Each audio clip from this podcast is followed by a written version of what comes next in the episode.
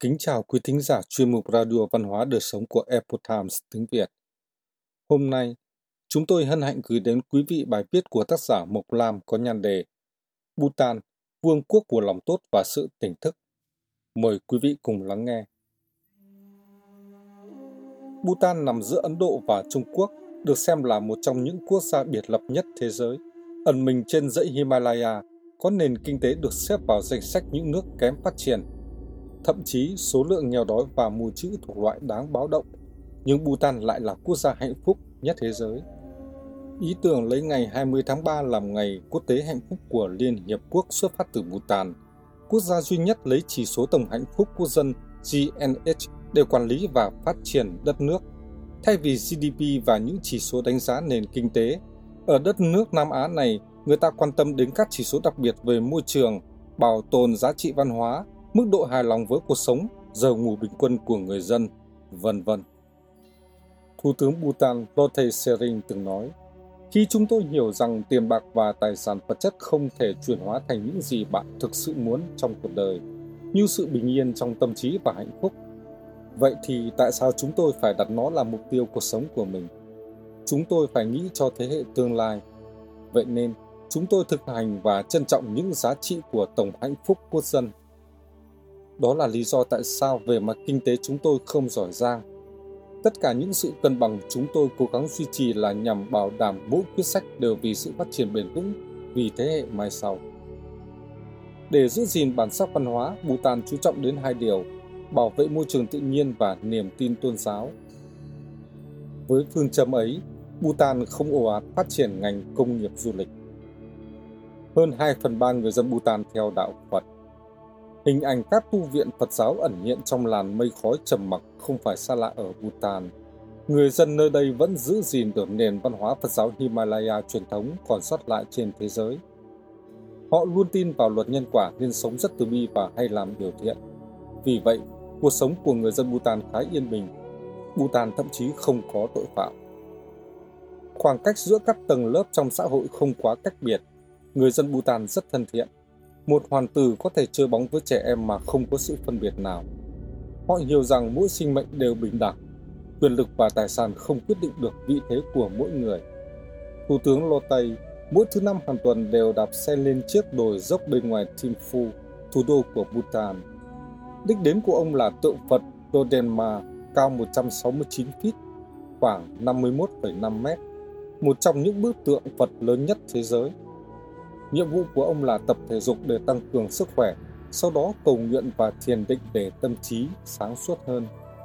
Khi chúng ta mạnh mẽ, điều đó không chỉ có liên quan tới sức mạnh cơ bắp, nó bao hàm cả sức mạnh về tinh thần, sức mạnh của những neuron thần kinh và việc cầu nguyện hay thiền định là những nguyên liệu giúp các neuron của bạn khỏe mạnh. Thủ tướng là bác sĩ tiết niệu và bác sĩ phẫu thuật đã hơn 20 năm.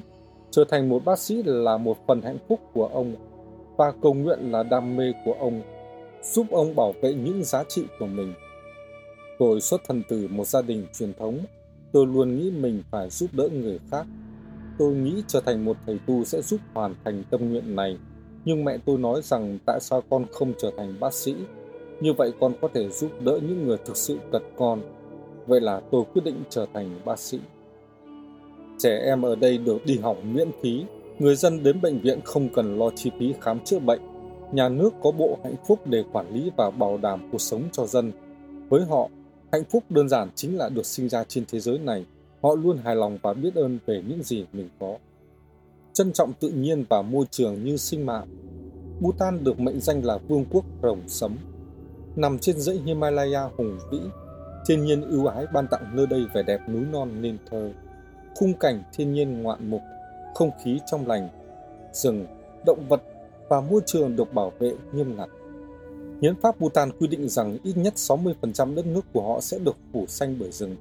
Việc chặt cây rừng là vi phạm pháp luật. Bạn có thể sẽ phải ngồi tù nếu không tuân theo. Việc đánh bắt cá cũng vậy.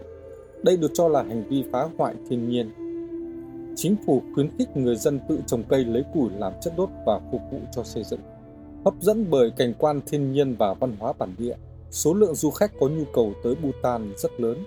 Để không làm giảm đi chỉ số hạnh phúc của quốc gia, Bhutan đã đánh thuế du lịch 250 đô la Mỹ một ngày một người. Khoản phí này dùng để bồi hoàn lại những tác động đến môi trường của du khách. Bhutan không những có lượng carbon trung tính mà thực chất con số này là âm. Bhutan hợp tác với Quỹ Bảo vệ Đời sống Thiên nhiên Thế giới WWF để bảo vệ động vật hoang dã trong các công viên. Ở Bhutan, giết mổ động vật luôn bị cho là hành động sai trái và cấm kỵ nên họ nhập khẩu thịt chủ yếu từ Ấn Độ. Túi ni lông bị cấm sử dụng từ năm 1999, thay vào đó là túi vải thân thiện với môi trường.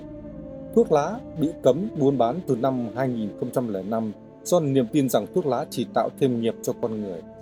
Về lý thuyết, người dân Bhutan được phép hút thuốc trong nhà riêng và thậm chí có thể tích trữ một lượng nhỏ để sử dụng cá nhân, với 200% thuế hải quan và thuế VAT.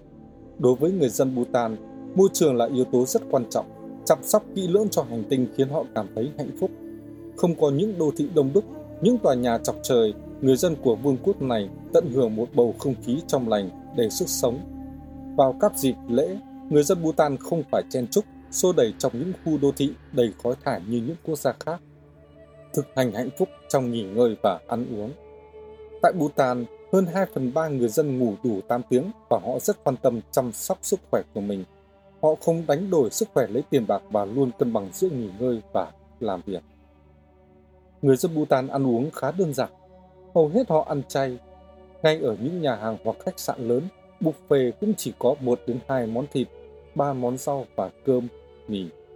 Người dân Bhutan cũng không quan tâm tới Internet hay TV. Họ quan niệm rằng những thông tin tuyên truyền trên Internet hoặc TV khi quá nhiều, đặc biệt là các thông tin tiêu cực sẽ tạo nên lòng so sánh, đua tranh và những tin tức về các vụ án, những bộ phim khủng bố, bạo lực sẽ tạo nên tâm lý hoang mang. Khi tiếp nhận quá nhiều thông tin mà thực chất phần lớn trong số đó không cần thiết cho bản thân mình, con người bị ngập trong những suy nghĩ, mải mê lý giải những quan điểm càng đặt ra nhiều nghi ngờ và càng xa rời bản chất nội tại. Từ đó sẽ tự gây nên tâm lý khủng hoảng, hoài nghi. Với người Bhutan, họ chỉ muốn những thông tin cần thiết cho mình và điều đó khiến họ cảm thấy hài lòng. Họ sẽ dành thời gian để tận hưởng cuộc sống và tìm về với chính mình. Truyền thống là tài sản quý giá của người Bhutan. Họ khá khép kín rẻ rặt trước thế giới để bảo vệ lối sống mà họ tin tưởng. Quốc gia này chỉ mở cửa cho du khách từ những năm 1970. Bhutan rất đặc biệt. Chế độ dân chủ của chúng tôi cực kỳ, cực kỳ đặc biệt. Theo cái cách mà chúng tôi luôn lấy các giá trị quốc gia làm nền tảng, chúng tôi không bao giờ đặt lợi ích cá nhân lên trên lợi ích quốc gia. Thủ tướng Lotay từng chia sẻ với tờ CNN. Khi chúng tôi nói về tổng hạnh phúc quốc dân, chúng tôi không nói đến việc mở những bữa tiệc và cười ha ha hô hô. Thứ hạnh phúc chúng tôi tìm kiếm trong cuộc đời là sự hài lòng, tự chủ tâm trí và tự chủ những mong muốn. Đừng ghen tị với người khác Hãy biết hạnh phúc với những gì bạn có. Hãy biết đồng cảm. Hãy trở thành xã hội mà bạn sẽ hạnh phúc hơn khi cho đi. Quốc vương của chúng tôi đã đúng khi gọi tổng hạnh phúc quốc dân là sự phát triển của những giá trị. Nếu chính sách không đi kèm với các chỉ số hạnh phúc, nếu chính sách không thân thiện với môi trường, nếu chính sách không bảo đảm cho sự thịnh vượng của người dân, thì chính sách đó sẽ không bao giờ có mặt ở đất nước chúng tôi. Hãy giúp đỡ chứ đừng hãm hại là tâm niệm của người theo đạo Phật. Lòng tốt là chất keo dính kết xã hội Bhutan lại với nhau. Bất kỳ nơi đâu ta sống, chúng ta cũng là một phần của một tổng hòa các tâm trí mà chúng ta cần phải nuôi dưỡng thiện tâm cho bản thân và cho cộng đồng. Tất cả những điều này đã biến Bhutan trở thành miền đất Shangri-La có thực. Người ta cho rằng dãy Himalaya ngăn sự tấn công của làn sóng toàn cầu hóa ở các nước đang phát triển vào Bhutan nhưng có lẽ chính những nền tảng đạo đức hòa hợp đặc biệt với tự nhiên mới là nhân tố gìn giữ bản sắc nơi đây.